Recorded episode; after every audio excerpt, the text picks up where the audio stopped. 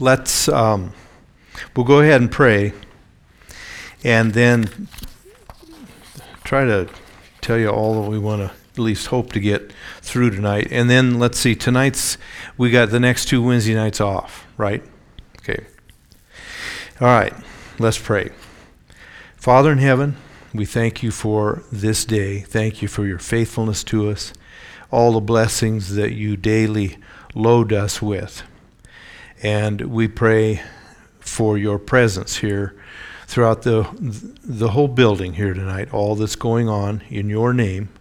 And I pray that the the gospel will find its way into young hearts and that they would be taught the things of God and follow in them. Bless us in our study here, we pray in Jesus' name. Amen. Okay. um, what I want to here's what will there's no hope of us getting through this but um, we're going to be looking at what is called the high middle ages okay? There's the middle ages but then there's sort of the early middle ages which is in like the 800s and so forth. Um, but the the core of what usually goes under the title the middle ages when the the um, papacy, the pope, the power of the pope, and the office of the pope um, was at its highest point, was in the high Middle Ages. Roughly, what we're talking about is um, this is a bit of a stretch, but it's about 950 through around 1450. Okay? And there are, here's a number of things that were going on. One, um, which we'll, I'll go back through and we'll see how far we get. But the Crusades were going on. Um, what's called scholasticism or the schoolmen, which we'll, I'll explain. Um, the just explosion of the building of cathedrals, and it was more than just building of buildings. There was a lot of symbolism in what the architecture and so forth. Um, and there were the continual threats. Um, a big one that we still deal with um, today, I shouldn't say deal with, it's overwhelming us today. It's a rise of humanism. And humanism began during these years at the very start of them. We'll explain that hopefully whenever we get to it. Um, that was a big threat. There was another big threat, which was the rise of, well, Genghis Khan, the rise of the Khan dynasty, or what is also known as the, the Mongol um, Empire. Now, I didn't know this, but the Mongol Empire um, covered more real estate than any empire before or since. M- most massive in land area in the history of the world. Um, took in much of Russia clear over to the eastern coast um, of China. Um, and it was a massive, massive. And Genghis Khan, Khan, of course, and his armies struck fear into everybody. It was a, you know, it wasn't a Sunday school picnic with them. They were pretty brutal. Um, and so they were a major threat to the Catholic Church um, and to the Eastern Orthodox more so. And they helped along with the Muslims. And the Mongols weren't necessarily to begin with Muslim, but they converted to Islam. And so then they became a major threat to the eastern part of the Christian empire um, and nearly obliterated uh, an awful lot of Eastern Christianity. Okay. Um, then, which we'll never get to this, um, but I, am going to write myself a note. Um, not to even bother with it tonight. But um, how many of you um, have ever heard of the Inquisition? Okay. The Inquisition was not a good time. Um, and th- this was, when we get to that, this was also during this time. They were a frightening um, system of court, courts and hearings and accusations of heresy. But the definition of heresy was completely changed from what you and I today think of as heresy false doctrine, false teaching about the main doctrines of Christianity. That wasn't even it. Um, they, it was real bad. Um, to this day, people will talk about um, the Inquisition, that something is like the Inquisition. I heard someone on the news last night use another term that is a much later term, um, three, four hundred years later, 300 years later, but it's similar and it's from Britain. You ever heard of the Star Chamber? Anybody ever heard of that? The Star Chamber was a secret court under Charles I in England where all the hearings that you, you were guilty, you had to prove you were innocent, you, but you could call no witnesses. You didn't get to confront any of your accusers. um, and all of the people that were assigned, the few noblemen and judges that were assigned to the Star Chamber um, court system, were all appointed by the king. And they dealt with issues of people who were accused of stuff by the king. Okay? So, I mean, you, you're not going to win. Um, and they were talking about some hearings in Congress um, back when they were trying to impeach Trump for the 48th or 9th time. Um, and they were allowing no witnesses.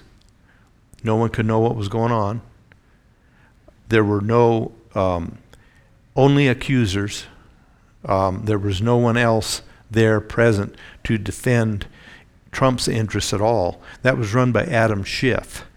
And uh, that came up in some news thing I saw yesterday where they said it's the star chamber.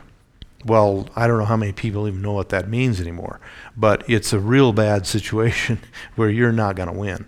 But at any rate, um, the Inquisition involved that kind of stuff, and the difference was not in the Inquisition, it wasn't impeachment, it was burning at the stake. Um, and you, you, so you prove without any witnesses and without confronting your accusers, you prove that you didn't do whatever it was you're supposed to do, or you get burned at the stake. So that's kind of an interesting situation to be in. Anyway, tons of stuff going on during this particular time. So the first thing we'll look at are the Crusades. Um, tell me, maybe to begin with here, what what do you know um, about the Crusades as far as their reason and just what in the world was going on? Yeah.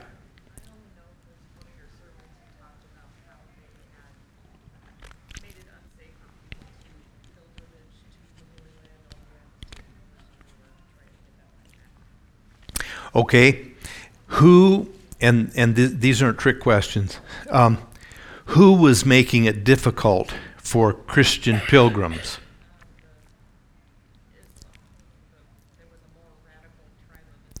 Yeah. Okay. Radical um, Islam. They had conquered Palestine and they had control of all of the Holy Land. So, one of the main reasons, uh, there were probably three main reasons prompting the Crusades.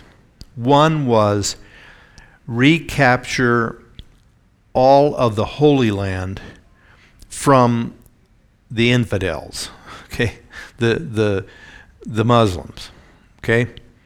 Second reason was to, even though the Crusades came out of Western Europe and were sponsored by Rome, Roman Catholicism, they still didn't want to see the Eastern Orthodox Christians who a complete family rift had not happened yet, where they went their separate ways. Um, they were close to it, but it hadn't happened yet. So they still retained some affection for our Christian brothers to the east, even though the Eastern Orthodox never acknowledged the authority of the Pope. Okay? But they felt like a second reason, and, and here it wasn't all because they were such wonderful souls, but it was let's rather fight the Muslims in Palestine than wait till they get over here. Wait till they are knocking on the door of Rome. So that was the second reason for the Crusades. The third was probably a lesser reason, but in the vain hope on Rome's part that if we go help the Eastern Christians, they will finally realize they need us and they will come back into the fold. They will become a part of Roman Catholicism again, and it will be one happy family, okay? Now, there's even debate over how many crusades there really were, um, as far as how big and so forth would qualify to be called a crusade. But um, we're going to go here with seven. That there were at least seven that were organized enough you could call them crusades. Okay? Some say there are nine, some say there are eight. But it, it seems probably that there were seven. Now, um, the first one was in 1096. Okay? Um, you could probably say that that crusade was the most successful. Um, it came mostly from um, kings and so forth in what's today France. And this was kind of a double crusade. It started out, they, there was a name for a group of people started out who were very poor they were just lay people, and they called it, they started calling it, the Peasants' Crusade. Okay? But right along with that, um, they felt like this was kind of a rabble bunch that were going there. So there's there's this guy who um, Pope Urban II. And you don't have to memorize that. Um, but he preached some kind of a rip roaring sermon um, and whipped everybody up in that part of the country. And of course, they, they sent the sermon, printed it, and uh, so forth. Um, and that was the kickoff for a more formal kind of crusade that honestly, that crusade or that group of soldiers and so forth far more organized, far better equipped, ended up overtaking, and I don't remember where, but they overtake, overtook the straggling peasants and they kind of merged together, all to go all the way over on foot, most of them, to the Holy Land, to Palestine. Okay? Um, so they took off, and Pope Urban made two promises to encourage people to sign up and to go. One, full indulgences, full forgiveness of all sins, future, everything, if you went. Okay? If you went and volunteered, your sins are blotted from here to, it doesn't make any difference what you do. Second, if you died, fighting in this first crusade, you're automatically assured of an entrance into heaven. Well, that's kind of close to the Muslims they went to fight, you know, only they were going to end up with 72 virgins. Um, but at any rate, so this was the kind of power the Pope assumed he had to forgive sins on earth. Okay? Um, and so this was how they induced people to go. They actually left, I think, in about 1095, but they got there to Jerusalem and the Holy Land, Palestine, in um, 1096. Um, this one would be considered a, by the reasons for going, this would be considered a successful crusade because they did capture Jerusalem. Um, they, they regained most of that territory. But the problem was you can't go, you can't take an army, go all the way, the, the however far it is, to Jerusalem, capture it, and then everyone gladly, you know, and partying all the way, go home. Somebody's got to stay there and hold on to the territory, or you're going to lose it. Well, it wasn't very long. I think it was um, a while, but I'll give you the next date. They lost it. They, they, you know, the few stragglers that stayed around couldn't hold on to Jerusalem, and the Muslims took it back over. Okay, um, so that then prompted about 40 years later the Second Crusade. The Second Crusade um, was in 1144. Okay? So that one didn't have a particular name necessarily to it. Um, they went back to try to regain Jerusalem and failed. You could say this of all the seven crusades, the first one would have been temporarily the most successful in that fundamental aim of regaining the Holy Land. Beyond the first one, really every other one ended up a failure as far as the military goal. But hey, you got all your sins forgiven for forever. Um, they so they failed trying to get Jerusalem back in this 1144 when the third crusade was prompted by that failure. Let's give it a, you know another try. And so the third crusade's in 1187.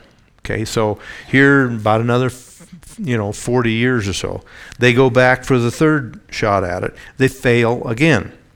Um, the fourth crusade is about 30 years later, and that's 1202 um, once again failed to regain um, the Holy Land. In 2012, which is just 10 years later, they come up with a, um, well, this one was called the Children's Crusade, okay? That was in 2012. Children's Crusade, it, it, it, things just got weirder all along. It wasn't the whole band of little children, but ostensibly at the head of the column of soldiers that went all the way from Europe basically to the Holy Land, supposedly led, I can't remember his name now, some little kid, you know, I mean, some eight, eight year old kid or I don't know, whatever. Um, but, you know, and it was just getting weird. Um, that flopped.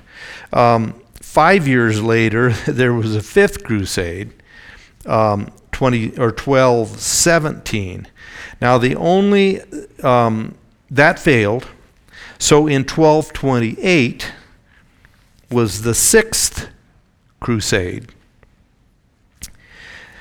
In that crusade, they did manage to finally retake Jerusalem, but it didn't last enough time to bother with. Okay? Um, in fact, they, they left um, 1228 to 1229 was um, now that yeah that's a sixth crusade where they re- regained Jerusalem, and just about 12, 13, 14 years later, they go back um, to try to regain Jerusalem again in fact, that was 1248 because in 1244 they lost Jerusalem that, that, that they had regained in 1228 and 29. Okay? Um, so it was just getting nuts. Um, if you believe in an eighth crusade, um, which some historians believe think that the next attempt that was in 1270, but it ends up then from 1095 or 6 to 1270, almost um, 200 years, long um, period of time. There were seven, eight, or nine, however you want to count them, crusades, all that ultimately failed in the effort to get back um, the Holy Land. Okay? And it wasn't until then you have the Ottoman Empire and you have a bunch of stuff going on. And so it really was until 20th century um, that the Holy Land was freed, if you want to say it, from uh, by the British in World War One, and divided up. And then in 48, the um, Israelis got their property back, um, partially. So, at any rate, um, the thing about the Crusades was not just their failure, but was the continual, let's say, theological corruption in promising forgiveness of sins and all kinds of indulgences, um, pre forgiveness, and all sorts of stuff that the popes made, assuming an authority they never had, um, and the servant uh, sense of the people who bought all that, believed that this pope had the power to forgive their sins if they would go on a crusade. So all of that had a corrupting influence on not only spiritually and morally, um, but even their thinking. Um, of course, Scripture was virtually unknown to most people that were not literate. Um, the Crusades then ended up being, and there was also lots of heavy duty non Christian behavior that took place um, during these crusades. Um, there was lots of, you know, just cruelty and indiscriminate burning of villages and killing of men, women, and children, and just slaughter. So there was nothing good that came out of any of it. Okay? Now, another thing that, of course, historians look at is also how far away from the New Testament idea of winning converts um, they got. You're, you're, it was the Muslims that took made converts at the point of a sword. The Christians, it was persuasion and the the Word of God and the power of the Holy Spirit through the Word of God that conquered hearts. They totally abandoned that and and took up the sword to try to get their way. And a second thing was their just um, being consumed with and obsessed with the actual location of where Jesus walked. It doesn't matter. I don't mean that sacrilegiously or whatever. And I suppose if, if there wasn't such a good chance of getting blown sky high on a bus, I wouldn't mind going over there. Um, but I have very little interest in going over there. And the vast majority of people who are either headed to heaven today who are safe in Jesus' arms today never got to buy, you know, some kind of a touristy t-shirt at the milk cave where Jesus supposedly was nursed by Mary as they were fleeing to Egypt. I mean, it's it's meaningless. Okay? Um, there's no way under the sun that the, the you know the holy sepulcher and, and I saw a special here some time ago and have read about it. You have, you have the uh, three religions at least, or three branches of Christianity. You have the Protestants, the Catholics, and the Eastern Orthodox. They all, of course, lay claim to all those places. The sepulchre where Jesus was buried, which there's not a snowball's chance in the hot place that that's really where he was buried. It's ridiculous. And there's the church of some other church that's built over, you know, there's all kinds of stuff. Um, and so the, the notion that it matters about the actual place is and, and it becomes turned into a shrine. And people worship that. And that is exactly why whether it's the ark of the covenant that indiana jones is never going to find the tomb of moses or the burial place of moses god intentionally hid all that stuff because he knows humans. We, we just get bug eyed at the neon lights and the sensationalism of the symbol, and we forget what is being symbolized. And so God goes to pretty great lengths to obliterate our access to actual places because he knows we'll venerate them and we'll, we'll lose strength. That was what was going on in the Catholic Church anyway. I just read today, and of course, re- there's so much history that you you can see how you can spend your whole life on this kind of stuff, and just narrow slices of it.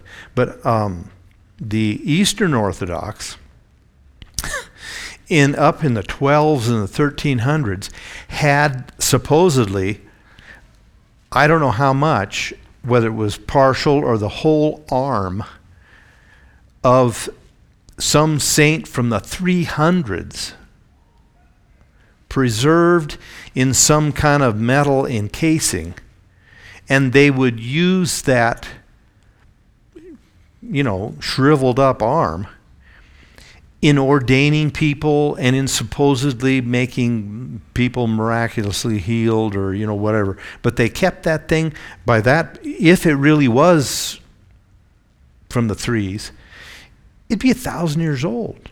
Now, you know, it's kind of like Lenin's tomb when they, you know, buried him in Red Square.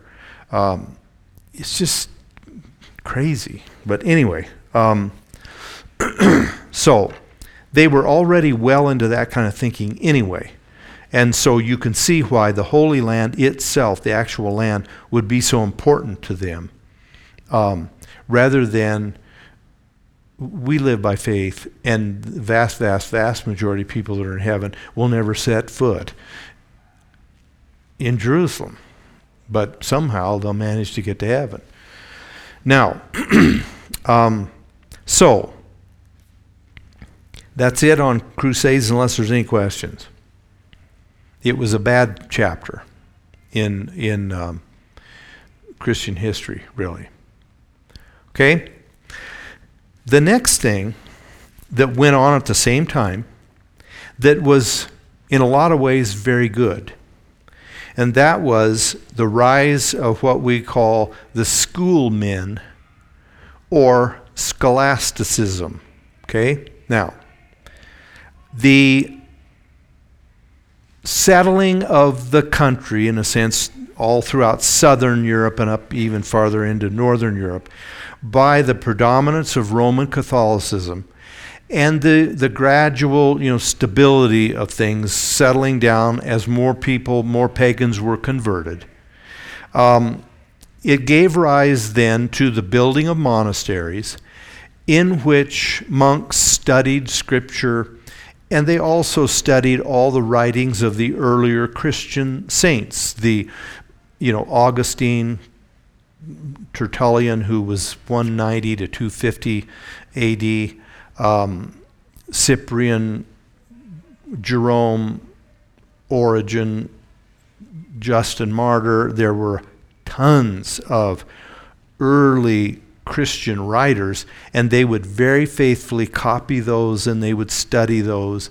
Um, and the, the monasteries gradually began to be centers of learning.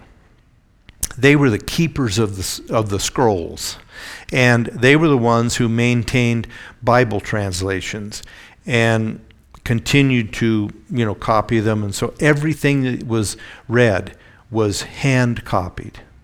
Okay?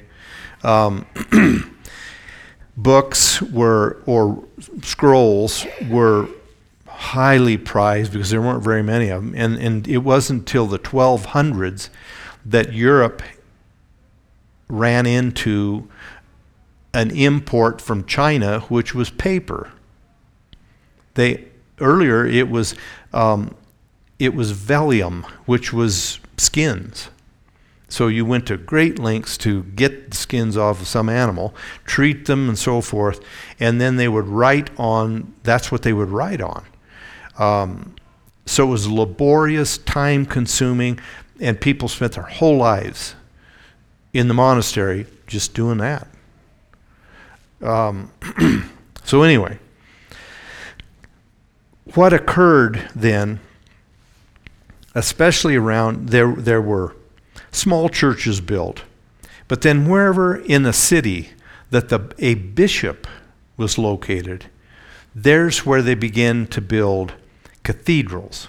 From 1170 to 1270, this is just one 100 year period, 500 Gothic cathedrals, the massive things that are still the, the, the Notre Dames were built, 500 in France alone. That doesn't count Germany, Belgium, you know, all the other places, Italy. Just in France, there were 500 in a period of 100 years, 500 of these great Gothic cathedrals were built. Um, that's the next thing that we'll look at. But in the meantime, wherever there was a cathedral, a cathedral was the home church of a bishop. Okay? If you weren't, a, um, you didn't have a cathedral unless you had a bishop. Um, so the big, grand, main first church was because a bishop, that was the seat, it was called, of the bishop of that whole region, whatever it might have been. They were, of course, responsible for training of priests, the ordaining of priests, the administering of all the church business and all that. So it made sense that the cathedral would be a center um, wherever there was a cathedral. It was the center for that surrounding territory of education of anyone going into the priesthood, uh, um, convents for nuns, and so they naturally became schools and um, you know places of learning.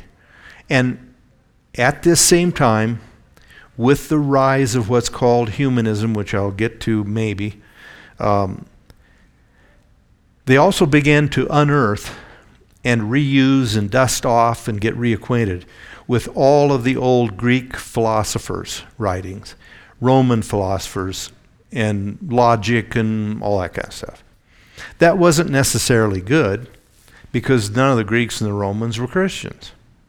Um, but the attempt in these schools was two, two things. Number one, it was to systematize Christian doctrine, to organize, spell out, officially form the libraries on the doctrine of the Trinity, the doctrine of, you know, doctrine of God, doctrine of man, doctrine of sin.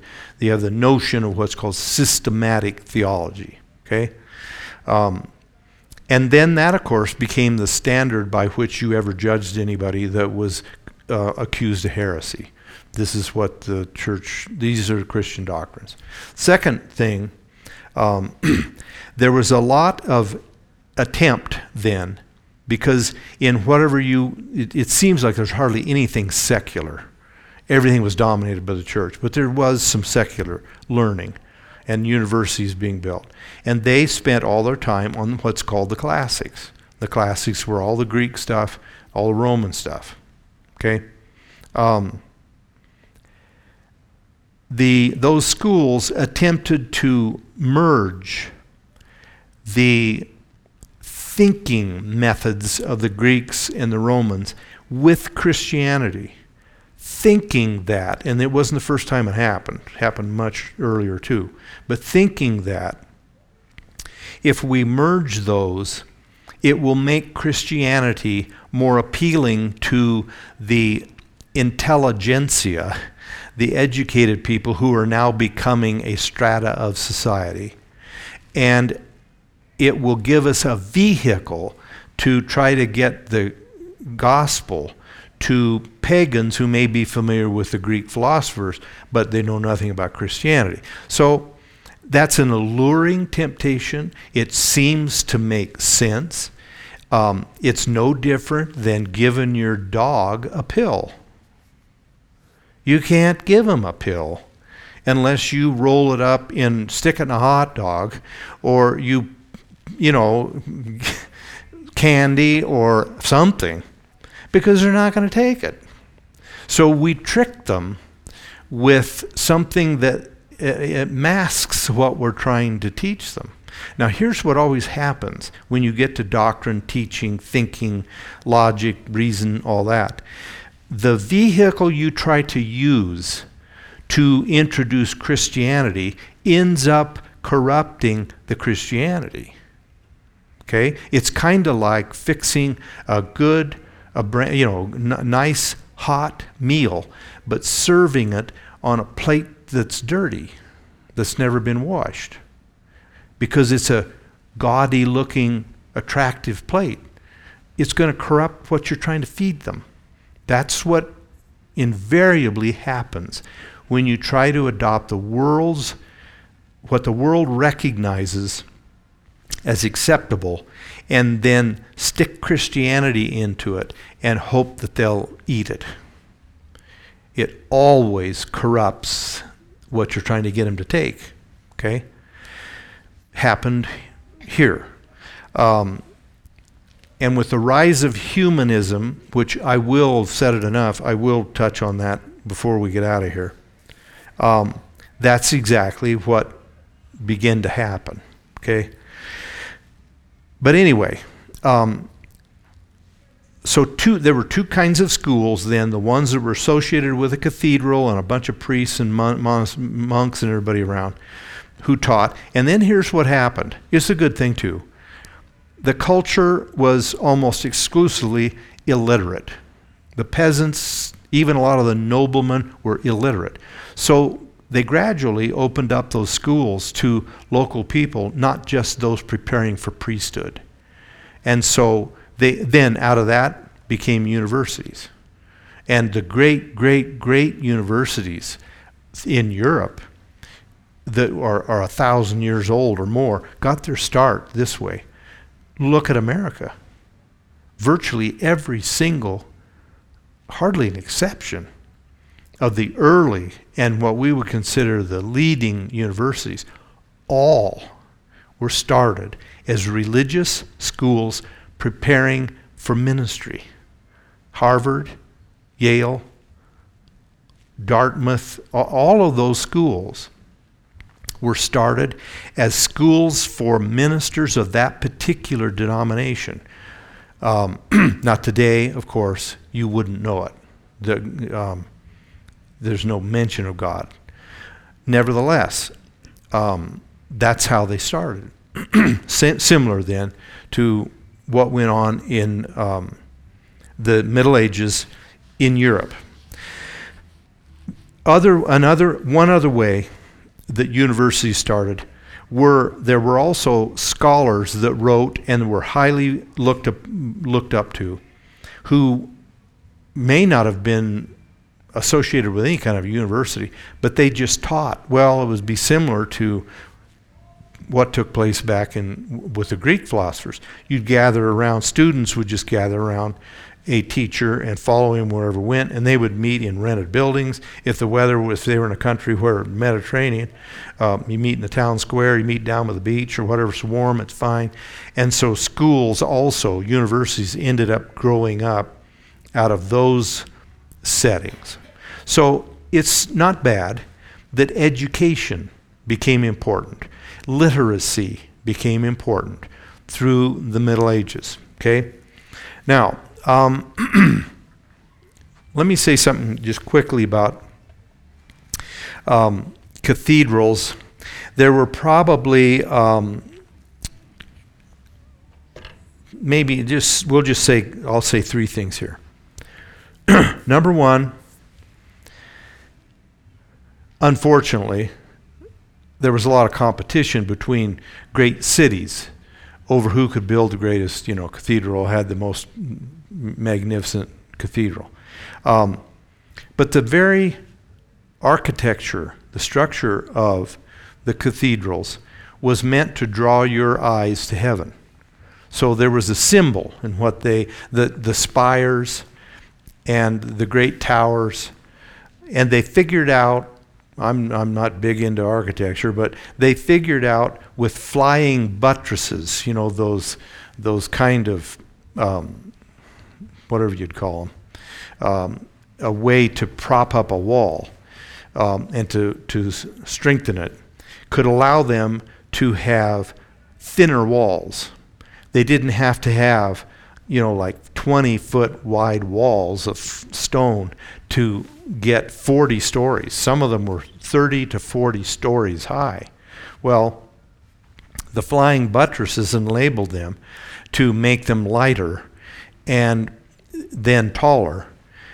But many, many of them ended up collapsing. Maybe it took 200 years to collapse. Sometimes it collapsed while they were building it. Um, but everyone tried to outdo everybody else. But the, the, the tallness was meant to draw your eyes to heaven. They did that on purpose so that it would be. And the magnificent of, magnificence of it was to, to produce awe, wonderment, sense of majesty, which I frankly don't think is bad. Now, we can't do that today. We don't have the money to do it, and so forth. But there is something about um, when we had the privilege that you guys gave us of going over to Europe. I don't care who you are. When you walk into those massive cathedrals, there's a sense of awe and nobody's standing around popping their gum and chatting. Um, everybody just seems overcome with this. You're just, you talk like this. Um, because it's just awe. And, and you just look at the stones and you look at the, it's just unbelievable. Then you think, how in the world did people in the uh, 900s. Well, we were um, one of the places I can't remember. Went, to so many of them, but there were places we went to. The foundations were started in the 800s. I mean, it's just you just stand there and think, I can't even believe this. Um, it's still standing. We got, you know, we've got stuff today that after 50 years they tear it down. Um, it's not because or, or, else it'll fall down. Um, the second thing they always did was filled them with windows, but stained glass windows, which was another invention, really, that they came up with. But you remember, you're dealing with a mostly illiterate society. And so every one of the stained glass windows were scenes of Bible stories. And with that many windows, you could get a lot of Bible stories. But you, uh, it's just multiplied. All kinds of feeding the 5,000, Jesus walking on the water, crucifixion, resurrection, of course, David and Goliath, um, Mo- the crossing the Red Sea, the entire Bible between um, statues, but mostly the stained glass windows, taught them the Bible because they couldn't read it. Plus, they didn't have them. Usually, a cathedral would have one Bible, um, and it was under the care of whoever was the chief priest of the cathedral, and so nobody had a Bible. So you had to learn from these pictures. the other thing, um, that I think we could say, this is really interesting, so, you know, make sure you're awake for this. I talked last week about the feudal system where you had the lords of the manor and the peasants. Really, these great cathedral towns and the businesses round about them, the artisans, the, the stonemasons, the wood carvers, the stained glass window people, all of that kind of um, ran parallel with the feudal system. So the church dominated everything, dominated the economy, dominated everything. Okay?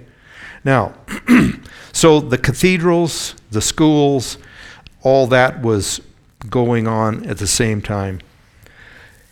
And some of that came from what we call humanism. Now, humanism, like a lot of things, is partly good, partly bad. There was a time during the, these Middle Ages, and I can kind of understand it. Um, the notion of the, the, the what? Corruption and fallenness and sinfulness of, the, of humanity, and even specifically the human body, versus the spiritual, never got out of the Christian church. Way back, we talked about Gnosticism, which taught dual spirit is good and pure, matter, this earth, our bodies, is evil. That's where evil dwells. Okay? That never really got rid of um, to this day.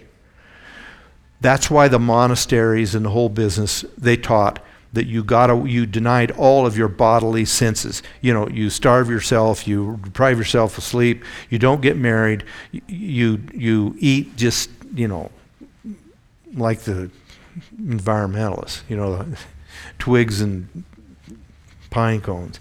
Um, but anything that you could do to punish this filthy body and its filthy desires, that was how you attained lofty Christianity. Okay? So, after, not exaggerating, probably a thousand years of that, I can see why humanism would be attractive. Because here's what humanism taught humanism kind of rebelled against, not, not kind of, it rebelled against the um, demeaning of humans and humanity and men and women, period. It was kind of like they finally stuck their heads up, you know, um, that had been beaten down and said, Listen, people aren't scum. They're valuable. They're valuable to God. Now, obviously, this has its downside, and it happened. Pretty soon, you get rid of the notion of depravity and basic sinfulness of humanity. You get rid of the idea that we are dependent on God and we're subject to God, a governor of the moral universe. We begin to gradually stick our heads up and kind of, you know, uh, like birds preening. I'm not that bad after all. In fact, I'm sick of hearing that we're scum. We're not scum. Look at the problems that we've solved. Look at the inventions we've made, which was going on exactly then. I have another whole section here on the, explore, uh, the explorers of the Middle Ages, the guys going around the globe. Magellan, Vasco da Gama, um, all of those kinds of people, and new inventions. The printing, movable printing, was got going about the 1200s, and so everybody is kind of half nervously looking at each other, saying, we ain't that bad. Now, what did that produce? Well, one thing is it was, I think it was squarely behind, though it was spiritual, it was squarely behind Martin Luther and the rise of um, the split in the Catholic Church and the rebellion against the crushing oppression, spiritual and of you over your conscience of the, the Roman Church. Humanism helped throw that yoke off because they said, wait a minute. There's joy in the Psalms. There's there's a lot of glad parts of the Bible. We've only been hearing that we're all scum. So humanism started out with some decent, you know, hopeful and helpful things. But of course, we are today completely rotted to the basement with humanism. We don't need God. We don't want God. We can solve our problems. The perfectibility of man and the competence of humans. There's nothing we can't solve. There's no horizon that we can't go beyond. There's no situation that we can't handle. Well, that's just pure delusional arrogance of the sinful heart. But it started out with at least a seed of rightness. But now it's gone to, it's rotted. Um, but humanism then um, started in the soil of people being weary of we're scum, we're scum, we're scum, we're scum, we're scum. Um, and a tyrant. There was no kind of a joyous, um, I'm redeemed. Everything is keep thumb on you. Um, maybe I'll, and, and, and I do want to be, everything I'm saying here is the facts, okay? But um, there was some swinging back not all the way, but some swinging back even among Catholicism after the Rome or after the Reformation, 1500s. Um, they even had to face up to the fact we're corrupt. The popes have been corrupt. Um, anyway, so I don't want to sound like we're just absolutely um, filleting the Catholics every Wednesday night. Okay, um, but this was a deep there's a reason they called these the Dark Ages. It was spiritually dark. Um, any more than we, we're, we're beaten up on the Israelites. The Old Testament is full of them going off the rails and God beating the daylights out of them. But he'd, he'd draw them back and he'd redeem them and so forth. Um, but anyway, let me just um, maybe we can um, sort of get through all this. Um, getting back to then maybe some of the there were some medical advances.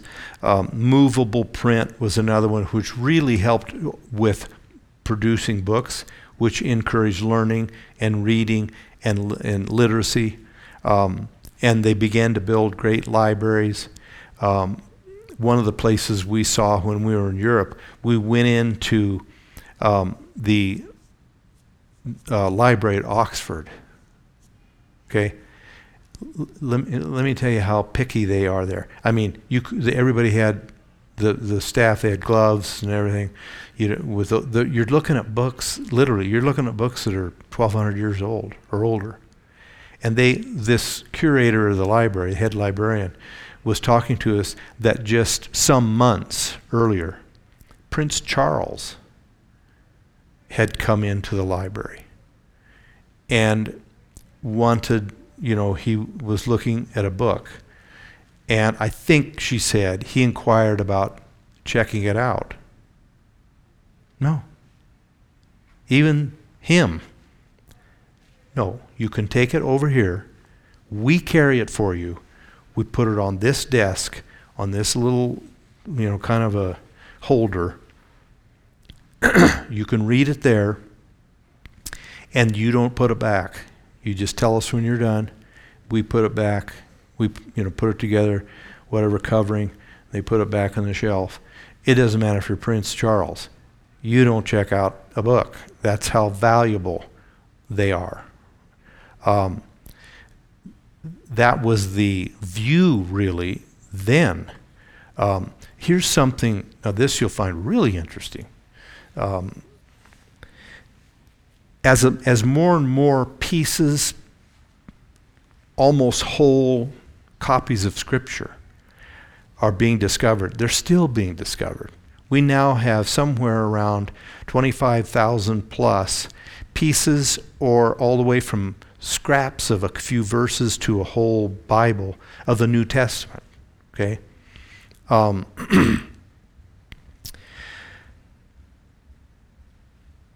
they're, they're preserved, and, and here's one of the ways copyists, translators, archaeologists look at stuff today. Um, there is a famous, famous copy of the Bible that was discovered in the early 1800s in an old monastery that was still being used somewhere in the Sinai Peninsula. And so that manuscript um, is called Codex Sinaiticus. Okay? Well, there's still disagreement over how good of a manuscript that is. Is it accurate? Remember, everything's copied by hand, everything's translated by hand. So, you know, did, was, was there errors crept into it? And one of the arguments that it may not, though the Codex Sinaiticus really influenced subsequent translations of the Bible. New American Standard, NIV, a lot of that that had a huge impact on um, some portions of Scripture. And I'm not saying that we have a Scripture we can't trust, by the way, but the argument that Codex Sinaiticus might not be the most accurate translation is because it was found um, um, it was actually discovered among the wood pile. Next to the wood pile was the kindling and the paper that they started fires with. And that roll was found in the wood box. Okay? And it was in remarkably good shape. So the argument was A, if it's in remarkably good shape, it didn't get much use. The scholars who had access to that as that monastery 500 years ago, how come they didn't wear that thing out, checking it and using it as their basic text to translate new copies? And the theory being, if it was as accurate as everyone thought of it, then it ought to be worn out. And second, if it was thought of so little that it got displaced and put in the future, you know, fire starter, that's a second strike against it. Okay? Um, see how interesting that is? Anyway, um, but that's the world then into which all these new inventions, printing press, things like that, revolutionized it. And one of the earliest things that was widely printed was Martin Luther's 95 Theses, which challenged the Catholic Church with 95 points of debate. Um, that was one of the earliest things that was um, printed and sent all over everywhere. So lots of things were happening um, with, and also expanding of horizons. When you think about um, it was in, in the 15 teens that the Spanish got over here, and by the 1530s, they were exploring up in what's now Kansas. Now, that was 70 years before the English ever landed in Massachusetts. Um, so, the exploration that was going on and the new discoveries were all of that was helping to, in good and bad ways, new inventions and stuff, but it was, I tell you what, we're hooking our thumbs in our bib overalls and we can do her. We don't need a God. So, a lot of, lot of cultural and spiritual movements going on. Okay, it's 8 o'clock. Um, we got to quit. I don't need to get much in next week or whenever we meet again to the Mongols. So um, we'll we're we'll probably have one more lesson that will kind of get us ready for the story of the Reformation. and how that came about and all that's taken place, you know, took place at that huge, literally secular and church world changing moment. Okay, let's bow our heads, we'll pray, and we'll be dismissed. Father in heaven, again, we thank you that your superintending hand, even in a lot of cases seemingly invisible, was always here, always preserving your word, always, even if it was just a remnant of faithful Christians, they were here. And your the fire of the gospel and the church never, ever, even if it burned low, it didn't go out. You preserved it. So we thank you that we can look back in history and know all that. It encourages us in the days ahead. Go with us as we go. Keep us safe, we pray. In Jesus' name, amen.